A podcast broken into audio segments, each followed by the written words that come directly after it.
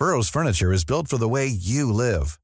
From ensuring easy assembly and disassembly to honoring highly requested new colors for their award-winning seating, they always have their customers in mind. Their modular seating is made out of durable materials to last and grow with you. And with Burrow, you always get fast, free shipping. Get up to 60% off during Burrow's Memorial Day sale at burrow.com slash ACAST. That's burrow.com slash ACAST. burrow.com slash ACAST. Cada noche los expertos se reúnen para debatir, polemizar, desmenuzar a la noticia y a sus protagonistas en una mesa de opinión que saca chispas. Esto es El Heraldo, la silla rota por El Heraldo Radio. Iniciamos. Muy buenas noches, bienvenidas, bienvenidos a esta mesa de opinión de El Heraldo de México, La Silla Rota. Son las nueve de la noche con un minuto en el centro de la República. Los saluda su amigo y servidor Alfredo González. Transmitimos totalmente en vivo desde nuestras instalaciones acá en el sur de la Ciudad de México a través del 98.5 de su frecuencia modulada. Y como cada semana también saludamos a todos los amigos que nos sintonizan en prácticamente la totalidad de la República Mexicana y también allá en el sur de los Estados Unidos. Saludamos a los amigos que nos sintonizan en Nuevo León, en Jalisco, Tamaulipas, Tabasco, Guerrero y el Estado de México. Y también, como cada semana, saludo a mi colega y amigo Jorge, Jorge Ramos, quien nos va a platicar cuál es el tema de esta noche. ¿Cómo estás, Jorge? ¿Qué tal, Alfredo? Muy buenas noches. Buenas noches al auditorio. Pues eh, fíjense que eh, sin duda los, los números derivados eh, de la elección del domingo pasado eh, tienen distintas aristas, eh, o se pueden ver, según ahora sí que el cristal que cada quien escoja, ¿no? Y bueno, la idea es que esta noche revisemos, ¿no? revisemos la, la pregunta, ¿por qué perdió Morena en la Ciudad de México?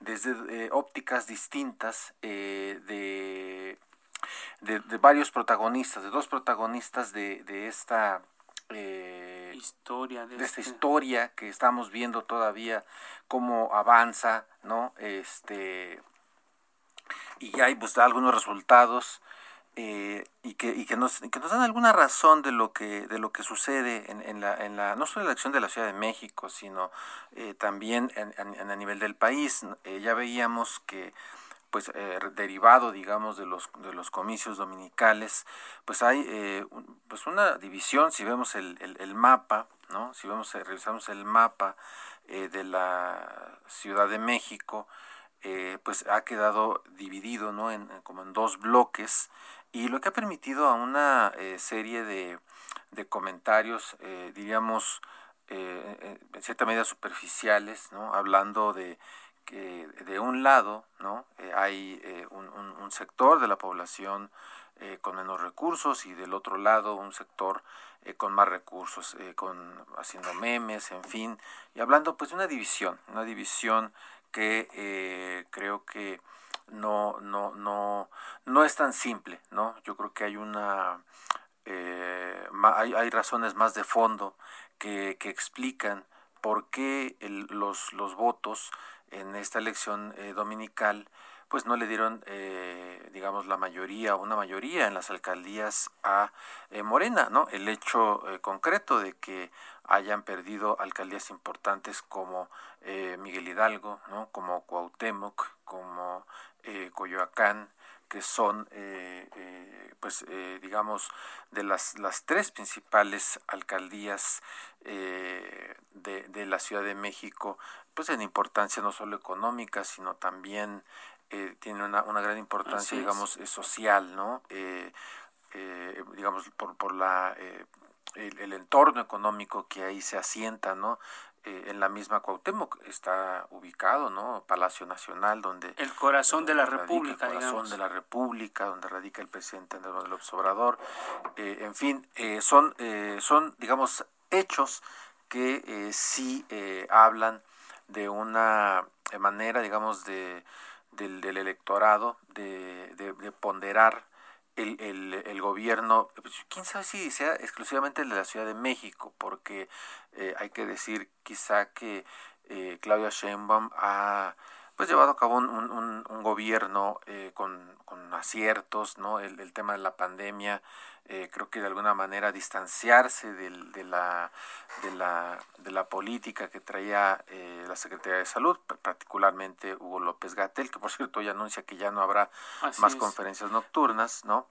Eh, quizá sea, digamos, un llamado de atención de los, eh, del electorado, ¿no?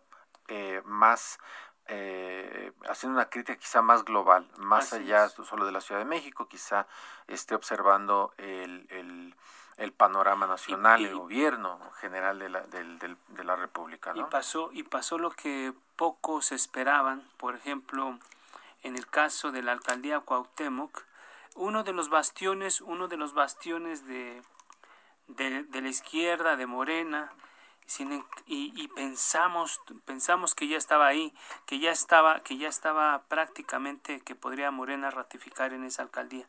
Otra sorpresa sin duda es lo que ocurrió en la alcaldía de Coyoacán que fue donde eh, muchos no creyeron que la alianza eh, la candidatura de, de, la aliancista Giovanni Gutiérrez eh, iba iba iba tener un triunfo con este tamaño y precisamente es Giovanni Gutiérrez, candidato y virtual alcalde de Coyoacán en la Ciudad de México por la alianza PAN, PRI y PRD, eh, quien se encuentra en este momento en la línea telefónica y le agradecemos. Giovanni, muy buenas noches, gracias por tomarnos la llamada y acompañarnos en este espacio. ¿Cómo estás? Alfredo Jorge, gracias por esta oportunidad. Buenas noches. Muy buenas noches, Giovanni. Muchísimas gracias. Y bueno, ya lo comentaba Alfredo, eh, pues, la alcaldía de Coyoacán pues se ha convertido en un nido de votos, ¿no? Eh, auspiciados últimamente, ¿no? Por grupos como el de Mauricio Toledo, que ahora pues, se encuentra en... en, per, en, per, perdón, eh, ay, disculpa, este, no, no, no alcanzo a escuchar, perdón. ¿Ahí me escuchas mejor? Perfecto, sí. Sí, te decía que la alcaldía de Coyoacán se ha convertido pues en, en un pues, nido de votos eh, auspiciado por, por grupos como el de Mauricio Toledo, que ahora pues, se encuentra eh, pues eh, cercano ¿no? al, al, posible desafuero con eh, problemas legales muy graves encima.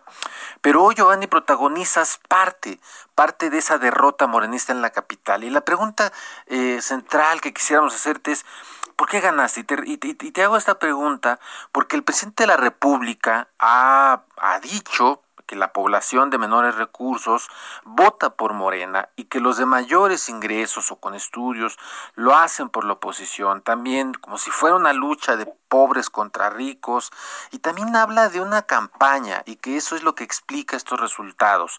¿Cómo, cómo se lo explica Giovanni Gutiérrez? digo, a nosotros respetamos la forma de pensar y, las opiniones de cada de cada quien. Y, cuando fuimos caminando casa por casa, nos dimos cuenta que las personas se sienten abandonadas. En ese sentido, nosotros presentamos una propuesta que habla de las soluciones que debemos de tener a través de las acciones de gobierno para que las personas puedan vivir mejor. Y me parece que fue un punto importante para que esta campaña fue, fuera exitosa y tener la cantidad de votos que nosotros tuvimos en esta elección. Y, y a mí me, me gustaría precisar que esto que nosotros propusimos, por ejemplo, hablando de la seguridad, hablando del empleo, etcétera, pues nos pusiera en la mira de las y los coyoacanenses en cuanto a una mejor opción. Pero también compararon algo. ¿Cómo es posible que en la alcaldía de Benito Juárez, donde nosotros gobernamos, o en Coajimalpa, pudiéramos tener las condiciones que pues que se derivan en, en, en, en lo que los ciudadanos le llaman un mejor gobierno? Y yo creo que eso fue parte fundamental para que nosotros pudiéramos ganar esta elección, Jorge, eh, Alfredo. Así es, Giovanni. Ya, ya es, digo, ya estás preparando, ya, ya están preparando eh, el, el, periodo de transición, porque indudablemente el tiempo pasa rapidísimo. Eh, en algún Mira. momento, en algún momento tú ya lo platicaste. ¿Cuáles son los primeros eh, programas o cuáles son las primeras acciones que vas a emprender una vez que te entreguen eh, la, la, alcaldía? Mira, este, nosotros ya comenzamos, nosotros ya comenzamos este trabajo y, y lo estamos haciendo de manera metódica. ¿Qué es esto?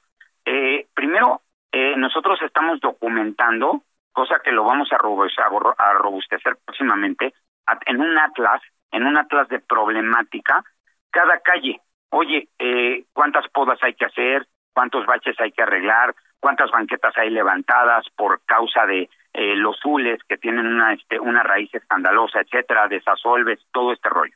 Bueno, en ese sentido, nosotros tenemos ahí, estamos formulando un atlas. También, en esta gira próxima de agradecimiento que vamos a tener colonia por colonia, nosotros vamos a robustecer, vamos a robustecer nuestro atlas con distinta problemática que tenemos adicional a los servicios urbanos que necesitamos.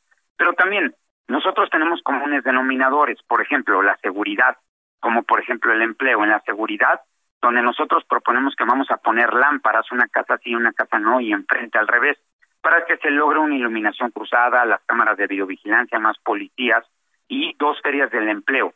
Nosotros sabemos que la, ahora sí que la reina de la inseguridad es la oscuridad, pero también si a la par no hay empleo, pues las personas se sienten tensas porque un padre de familia que tiene que mantener a todos los integrantes y que no tiene empleo es muy difícil. Por eso necesitamos crear estas condiciones que en la propuesta que nosotros propusimos dicen, pues para encaminar a tener una mejor alcaldía. Y por eso, insisto, los ciudadanos nos tuvieron la confianza. claro, Giovanni, ¿habrá cacería de brujas? Porque, digo, hay mucha sospecha de corrupción. Pues nosotros eh, sabemos que hay instancias para esto y estas instancias, pues nosotros las vamos a respetar. Y bueno, y nosotros independientemente de que no tendremos ojos en la nuca, sí te pondremos atención a esto y a la hora de la entrega-recepción tenemos días, según la ley de responsabilidades de los funcionarios públicos, para vigilar que esto se lleve a cabo conforme a la ley.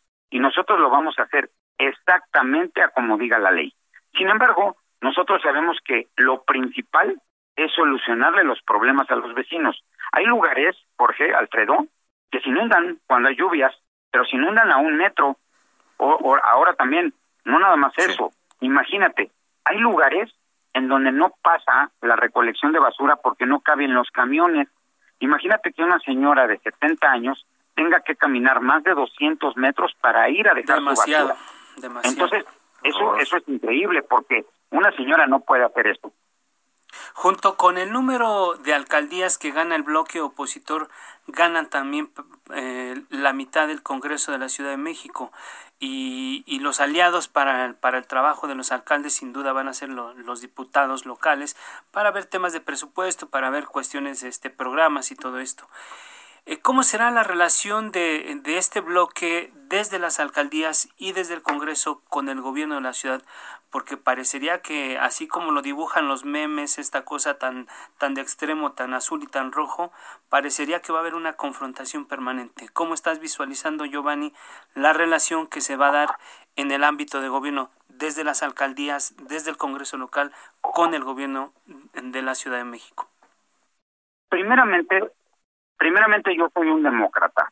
Pienso que las instituciones hay que respetarlas, la autoridad también, y nosotros vamos a respetar eh, a la jefa de gobierno, vamos a hacer un trabajo que privilegie la agenda de los coyoacanenses.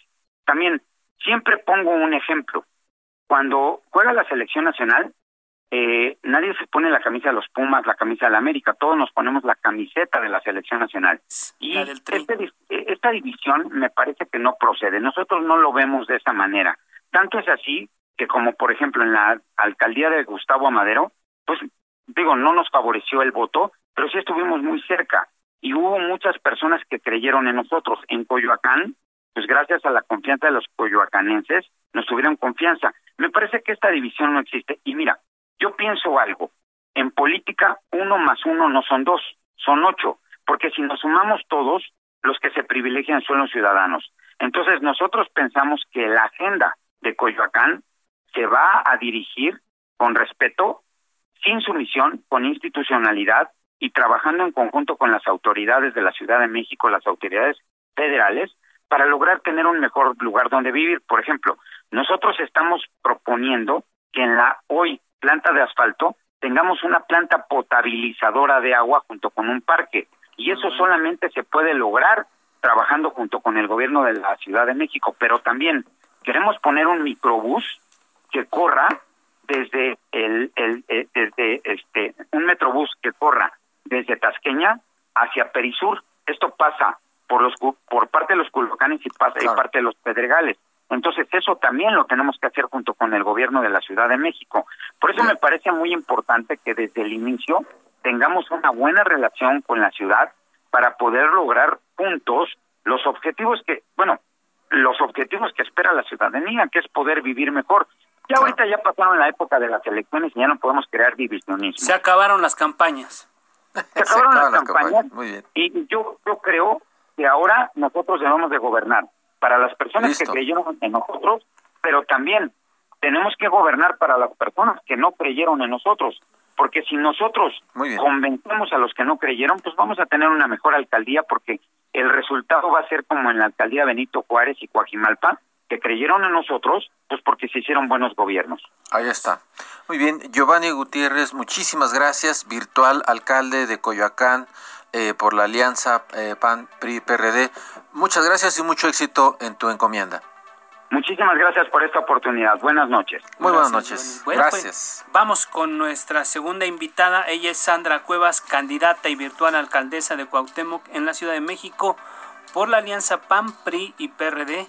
Sin duda es un es una uno de los lugares donde Morena no esperaba que podría perder la plaza y sobre todo por el derrotó? sobre todo por el personaje que, que mandaron el uno de los últimos bastiones de los bejaranos en la persona de Dolores Padierna. Sandra, ¿cómo estás? Muy buenas noches. Buenas noches, muy agradecida del espacio, aquí estoy a sus órdenes.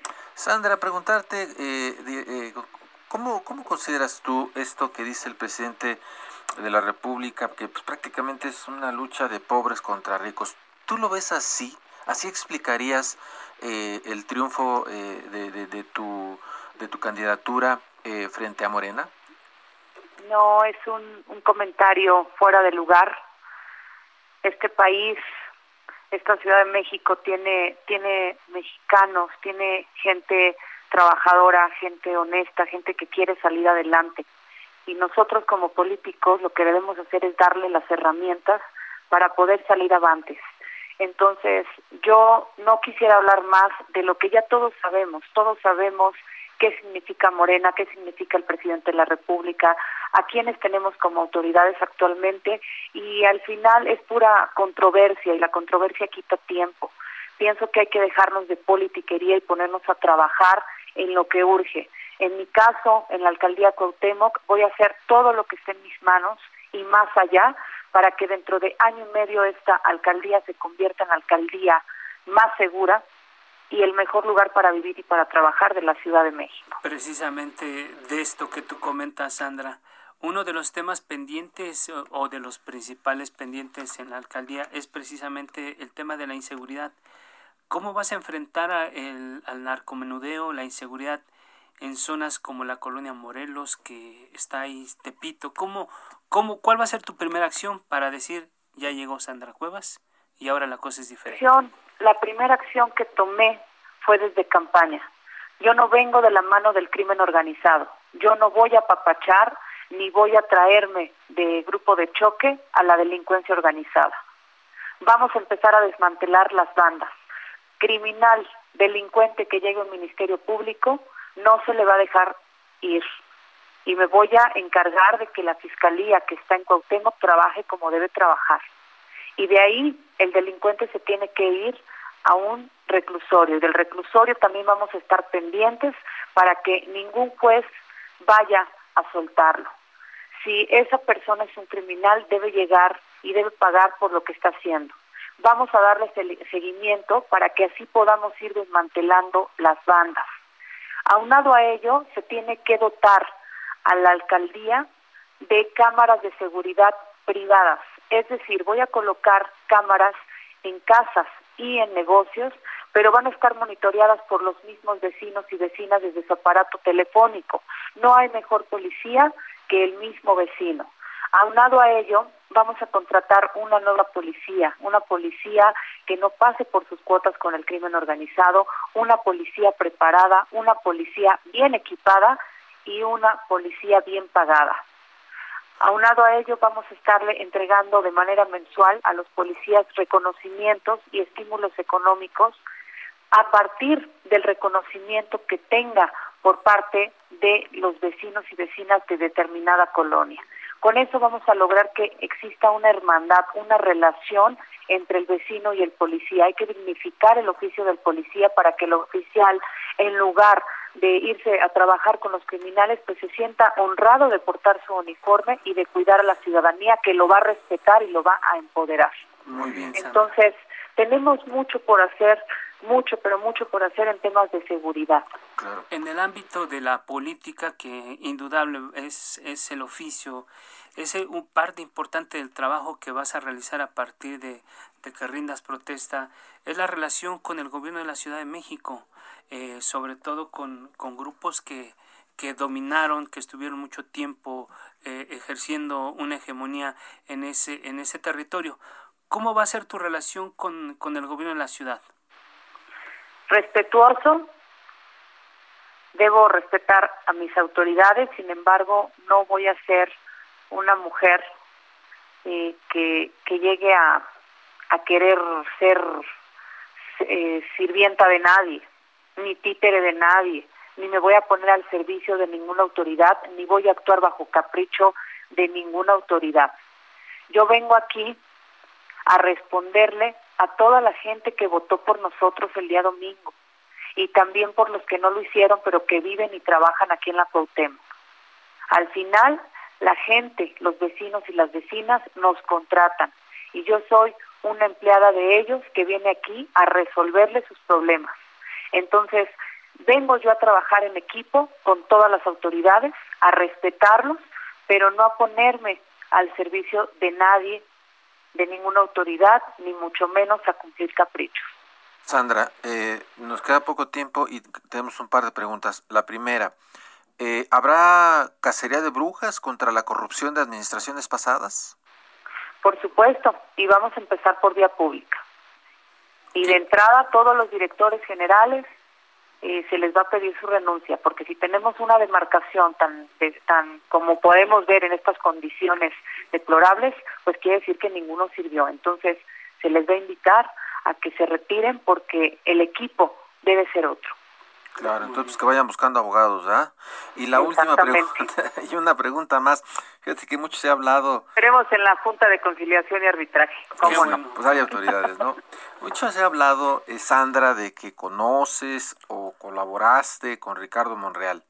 ¿Le debes algo? ¿Te apoyó en esta yo campaña? Creo que, y yo creo que eh, incluso, Jorge, amigos del auditorio, un poco abonando esta pregunta, incluso hasta este esta situación, estos comentarios que se han dado sobre este tema en particular, traen como una carga de misoginia, ¿no? Porque dicen, es que, ¿qué le debes tú a Ricardo Monreal? ¿Por qué estás ahí?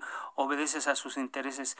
Yo creo que es momento también de que Sandra diga, pues a ver, Sandra, soy esta lo conozco, conozco al doctor Ricardo Monreal, conozco a su esposa, los conocí en una invitación que yo les hice cuando estuve como presidenta fundadora de, mi asociación civil Fundación por un México Bonito, eh, y hasta ahí fue.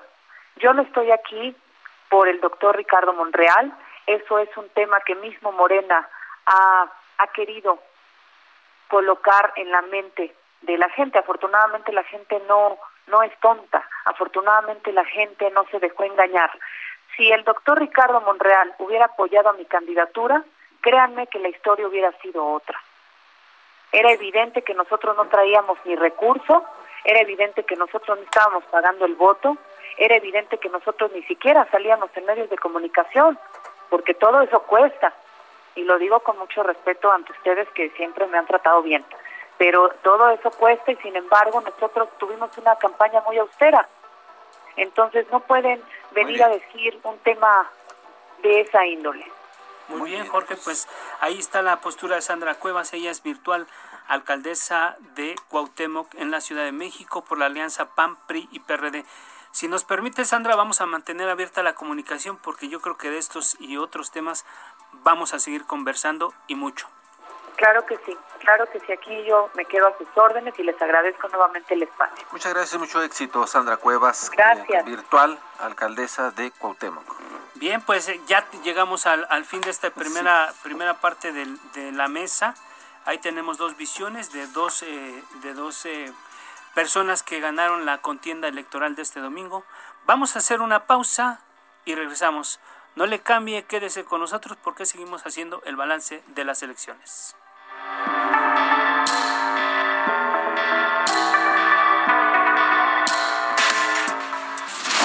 El Heraldo, la silla rota. Mesa de análisis e investigación con Alfredo González Castro y Jorge Ramos. Regresamos. Son las 9 de la noche con 30 minutos acá en el centro de la República. Les reiteramos que estamos transmitiendo completamente en vivo por el 98.5 de su frecuencia modulada acá en el sur de la Ciudad de México y que además nos puede sintonizar en prácticamente todo el territorio nacional y allá en el sur de los Estados Unidos. Estamos de regreso a la segunda parte de esta mesa de opinión del Heraldo de México, La Silla Rota. Jorge, ya vimos, eh, tuvimos la voz de dos eh, ganadores de la contienda del domingo pasado, sobre todo acá en la Ciudad de México. Así es, eh, el caso de, Sandra Cuevas en Cuauhtémoc y de Giovanni Gutiérrez en, en la alcaldía de Coyoacán que junto con Miguel Hidalgo pues son de las tres principales que le arrebataron en la ciudad y que pues marcaron no la digamos la, la, parte este digamos eh, triste, ¿no? En los resultados que, que tuvo Morena en el país. Digo, o sea, ganó una decena de gubernaturas, eh, tiene un buen eh, la, la bancada mayoritaria en, en Sigue San Lázaro, la mayoría eh, los, con- los congresos estatales también, ¿no? Pero en la Ciudad de México, pues sí, definitivamente llevaron un- un- una sorpresa eh, mayúscula. Pero fíjate, para continuar con el análisis de lo que ocurrió el domingo pasado, eh, pues damos la bienvenida a la doctora Carola García Calderón. Ella es eh, directora de la Facultad de Ciencias Políticas y Sociales de la UNAM. Eh, doctora Carola, ¿cómo estás? Buenas noches. Gracias por participar aquí en esta mesa. Sí, buenas noches, Alfredo y Jorge Ramos, un saludo. Gracias. Gracias. Y también eh, está con nosotros el analista político Alejandro Encinas Nájera. Alejandro, ¿cómo estás? Buenas noches. No está Alejandro, pero bueno, eh, la- la- el motivo de invitar a dos especialistas, dos, dos expertos en la materia, en temas políticos, es precisamente que nos ayuden a desmenuzar. Y si, y si, y, y si no dispones de otra cosa, Alejandro, pues vamos a entrar. Pasada la elección dominical, el saldo es quién perdió, quién ganó. Eh, doctora Carola García, ¿cuál es tu impresión sobre esto?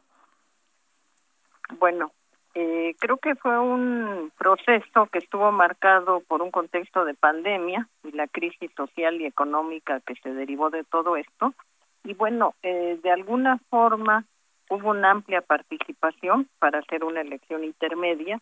Y en términos de quién perdió y quién ganó, si lo pudiéramos así este, tratar de resumir en una respuesta, pues tuvo un saldo favorable para el ejercicio democrático en función de que pese a las condiciones en que se votó la gente acudió a las urnas y bueno nos han dejado también con una división con una crispación social y con discursos que también buscan capitalizar resultados de uno y otro lado. Morena ganó territorio en los estados, pero perdió sus bastiones en la Ciudad de México y tampoco podríamos decir que esto es una derrota total porque hay un hay un espacio a nivel gubernamental en el número de, de gubernaturas que ganó y la oposición si bien se hizo este frente entre PAN, PRI y PRD pues tampoco pueden reivindicar eh, gubernaturas y están reivindicando la mitad de una ciudad de México donde hicieron alianza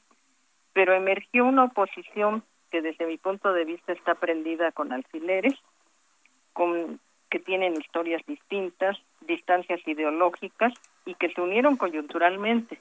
Pero esto tendríamos que decir que no hay figuras visibles, no hay propuestas que hayan generado más allá de decir simplemente que se oponían a que Morena tuviera una mayoría en la Cámara de, de Diputados y que empiezan podrían empezar a dibujar acuerdos, pero también fracturas y estrategias hacia el 2024. Entonces creo que no podemos hablar tajantemente de ganadores y perdedores como tal, ¿no? En Claro. algunos aspectos se ganó y en otros, este, pues quedaron a deber. Claro, ahí está. Bueno, ya está en la, en la línea Alejandro Encinas Nájera. Muy buenas noches, Alejandro. Y pues eh, igual hacerte la pregunta, eh, en el saldo del domingo, ¿quién pierde y quién gana? Bueno, coincido con la doctora Carola. Eh, gana desde luego la democracia porque en un crimen donde se anticipaban eh, conflictos y fue la campaña caracterizada por mucha violencia e, intentos de intervención del crimen organizado, tuvimos una jornada cívica muy participativa, la más participativa tratándose de elecciones intermedias. Esto tiene mucho que ver con haber compactado los calendarios electorales. Si recuerdan antes las gubernaturas se eligían en distintos momentos y ahora 15 gubernaturas se eligieron en la misma jornada electoral y eso incentivó a los electores a salir con todo y las complicaciones eh, sanitarias que implica la pandemia.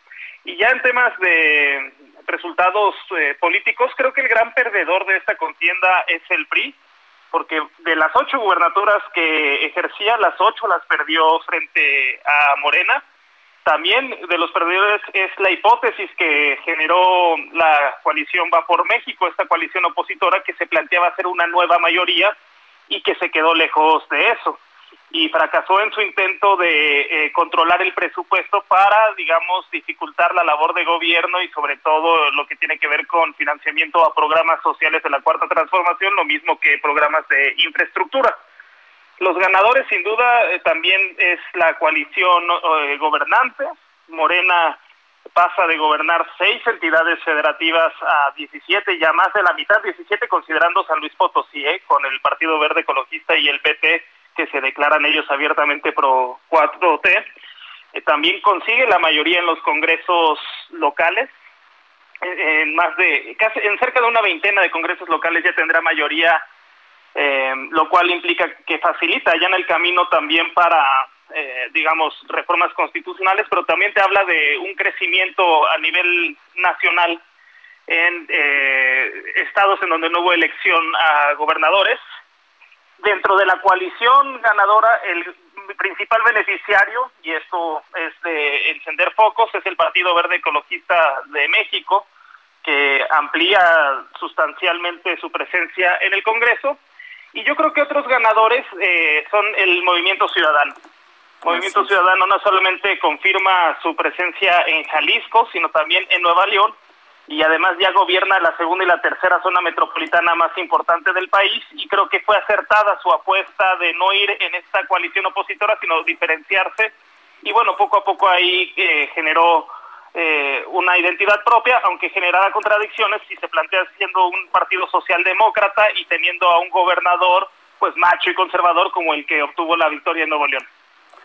Pues ahí está, ahí está. Y, y quisiéramos también hacerle una pregunta a, ambos, eh, doctora Carola García Calderón, directora de la Facultad de Ciencias Políticas y Sociales de la UNAM. Una parte del discurso oficial, eh, empezando por el presidente López Obrador, habla de un voto en contra de un sector de la sociedad con ingresos. Eh, dicen además o aluden a una campaña, campaña de odio eh, eh, en, su contra, en contra de Morena. ¿Es sostenible decir que el voto es de ricos contra pobres, doctora Carola García? No, yo, yo creo que más allá de lo que se ha querido decir en los memes que han estado circulando a raíz de la elección, no necesariamente es esa ciudad partida o el Estado de México dividido entre ricos y pobres, entre América y Pumas, entre todas las, entre el muro de Berlín, todo lo que se ha dicho, yo creo que esa es una lectura muy simplista. Así es. Porque en, los dos lados eh, lo que sí podemos decir es, bueno, tampoco son mayorías absolutas. Se ganó en ciertas eh, zonas de la ciudad, en ciertas alcaldías, pero no significa que el voto totalmente fue en uno o en otro sentido. Eh, creo que ahí nos estamos equivocando, sí eh, ha faltado autocrítica, tanto todos se, se califican de grandes ganadores, eh, todos anunciaron triunfos anticipados, pero también hay muy poca autocrítica tanto en quienes se proclaman triunfalismo por parte de la coalición Va por México, y no es exactamente así, y eh, la falta de autocrítica también de Morena, porque evidentemente sí es un descalabro perder el número de alcaldías en, en la en la Ciudad de México.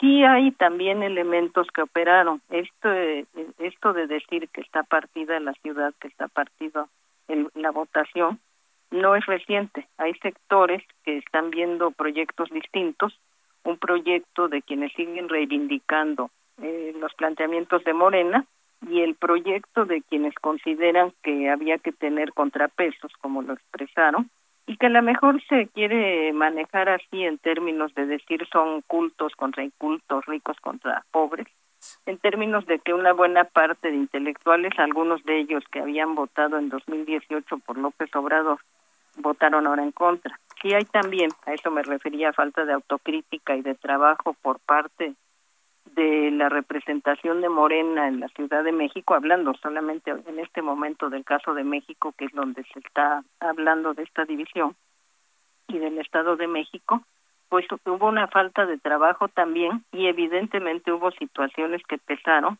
y también hubo campañas este eh, campañas para pedir el voto en contra. Simplemente eh, había llamadas todavía este pues en los últimos días de la campaña donde este con centros con call centers se ponían grabaciones diciendo que no se votara por Morena porque era un voto por la muerte.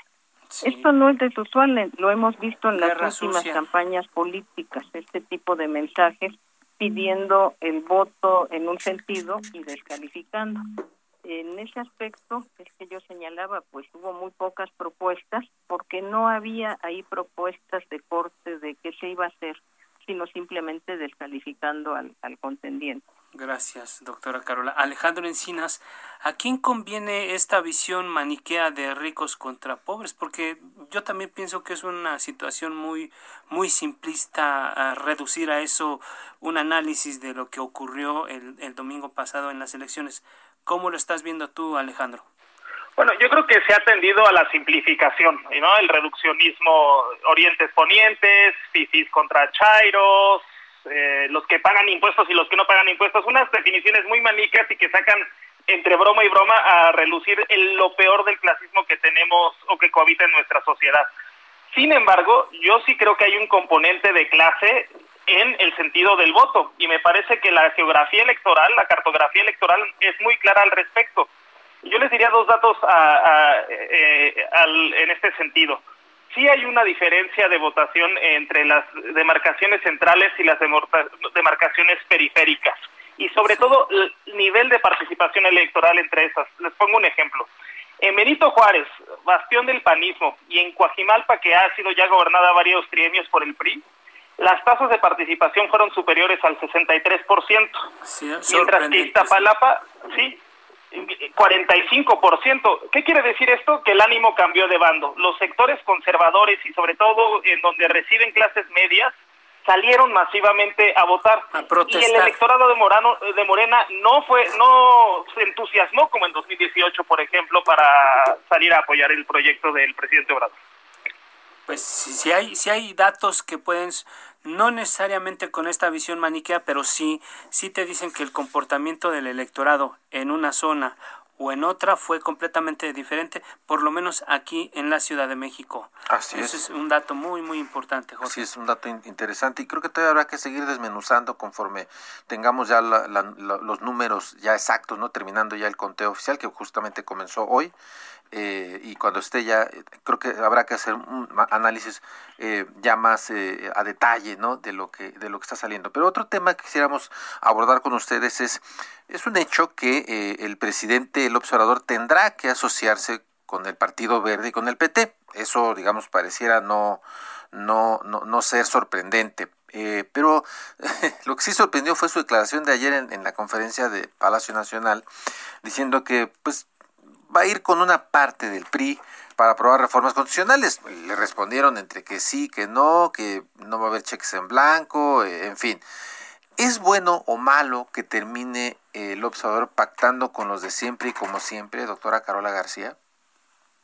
Bueno, eh, en ese aspecto yo decía falta autocrítica, así como pudo haber dicho el presidente que todo se debió al tipo de campaña que sostuvieron los medios y que por eso se perdió ahí lo que se tiene que hacer también es una revisión de la propia del propio trabajo del, del partido en el poder de Morena, porque Alejandro Encinas nos dice ahorita, bueno, no salieron a votar con el mismo interés, de la misma forma como en 2018, en lugares eh, típicos, este, fuertes de, de Morena, habría que preguntarse por qué no sintieron la necesidad de salir a votar. Ahí faltó trabajo. Evidentemente Benito Juárez y, eh, podría haberse pensado, como siempre, que estaba perdido, que lo ganaba el PAN, pero en lugares donde también pusieron cierto tipo de candidatos y que pedían la reelección, a lo mejor ahí hubo que hacer una revisión estricta que, que tendrá que asociarse, sí, en la política evidentemente no es este, el triunfo de uno sobre los demás,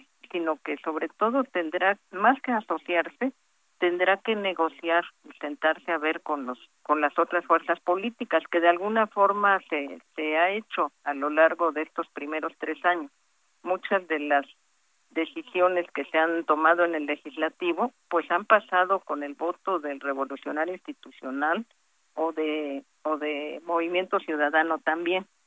Y el verde, por supuesto, que va a querer sentarse a negociar. Sí tiene una alianza y a pesar de que su dirigente, eh, en este caso es una mujer, esté diciendo, Karen Castrejón, esté diciendo que ellos, por supuesto, que siguen en la alianza y no la van a revisar, también hay voces como la de Velasco que dice, bueno, vamos a replantear los términos de la negociación y del acuerdo que tenemos, porque están viendo la fuerza que tomaron, independiente de cómo el verde subió, independientemente de cómo el verde logró una votación y de las acusaciones que se hacen también de los influencers y de todo lo que se movió, incluso violentando este la ley electoral, ¿no? Pero más allá de sus aliados va a tener que sentarse a ver en qué términos puede pasar ciertas iniciativas y esto pues los más cercanos son este y que tienen cierta fuerza es el revolucionario institucional porque no podríamos pensarlo en términos del partido de la revolución democrática y más difícilmente con acción nacional. Así es. Claro. Ahora eh, digo tampoco creo que debería sorprender por ejemplo eh, eh, iniciativas importantes como por ejemplo para crear la guardia nacional pues ha contado con el concurso de, prácticamente eh, todos los partidos. No de los aliados eh, propios de sus. Así es, no solamente de los aliados, digamos.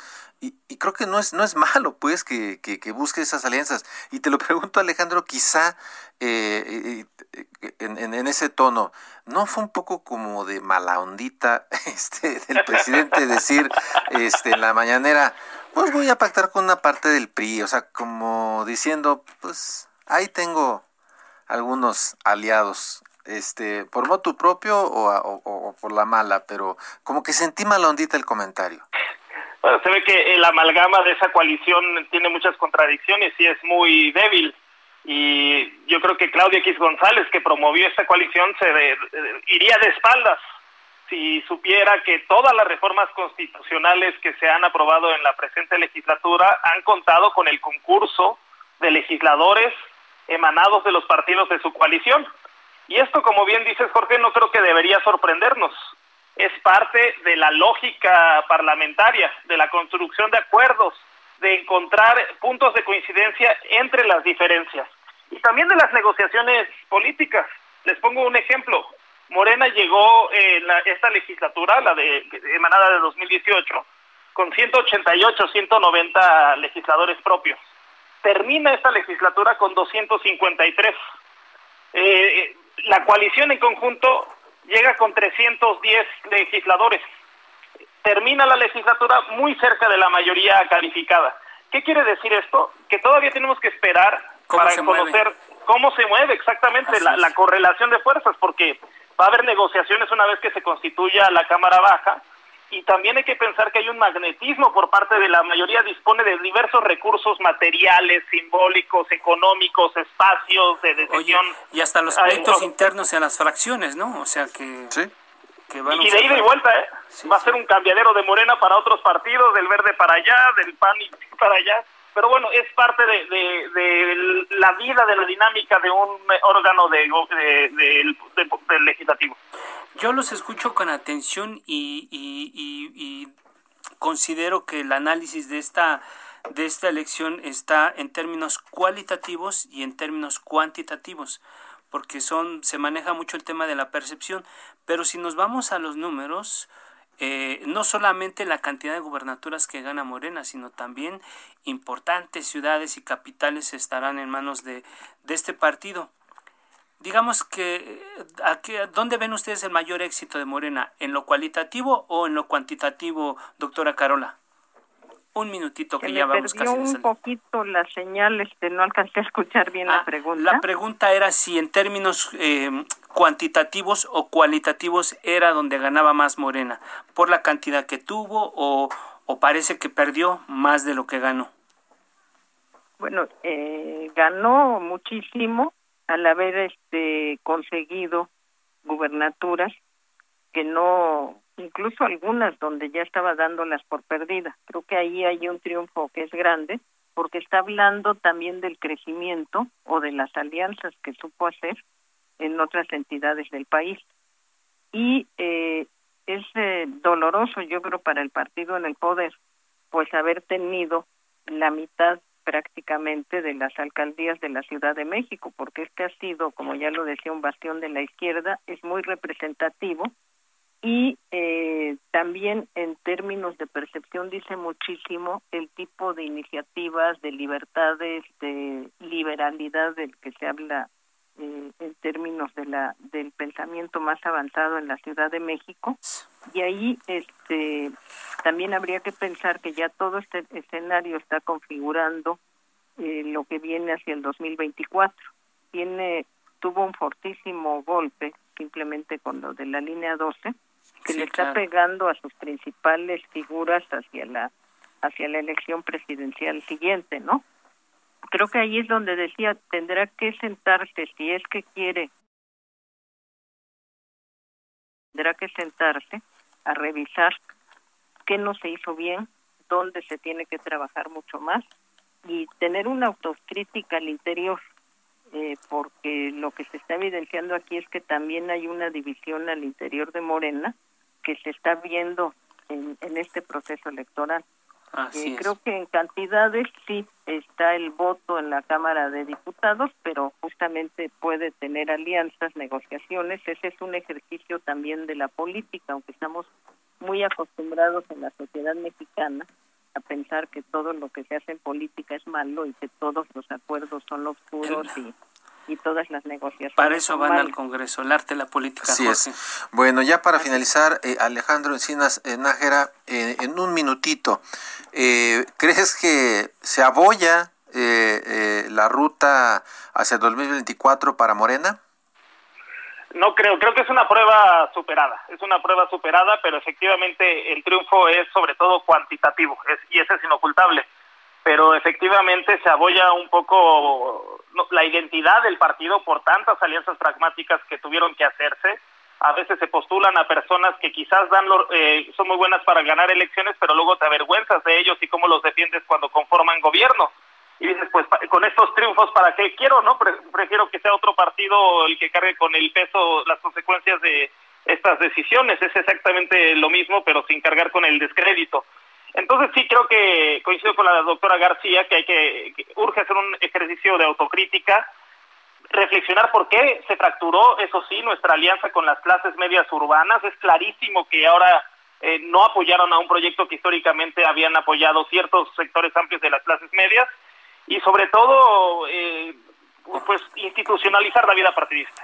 Gracias. Pues ahí está, ahí está. Eh, efectivamente, eh, le damos las gracias, por supuesto, a la doctora Carola García Calderón, directora de la Facultad de Ciencias Políticas y Sociales de la nuestra máxima casa de estudios de la UNAM, y también, por supuesto, a nuestro eh, buen amigo Alejandro Encinas Nájera, que lo que no dice, no, falta un poco de autocrítica y ahí está el balance, ¿no? No todo es negro ni todo es blanco hay, hay matices, ¿no? Y, rumbo al 24, pues hay mucho que reflexionar, eh, tanto como ciudadanos como también el partido en el poder y la misma oposición. Dos visiones, dos visiones que nos ayudan a, a entender lo que ocurrió el pasado 6 de junio aquí en la elección más grande de la historia en nuestro país. Agradecemos sobre todo a nuestros invitados y también a, a quienes hacen posible este espacio.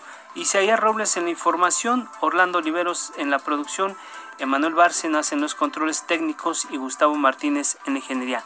Nos vamos. Muy buenas noches. No se les olvide ser felices. Buenas noches. Nos vemos el martes y el miércoles.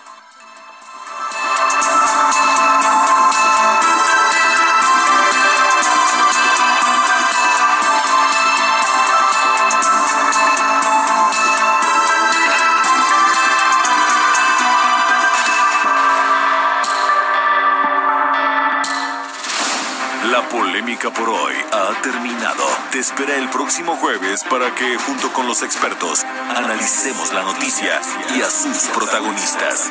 Esto fue El Heraldo, la silla rota, por El Heraldo Radio, con la H que sí suena. Hasta entonces.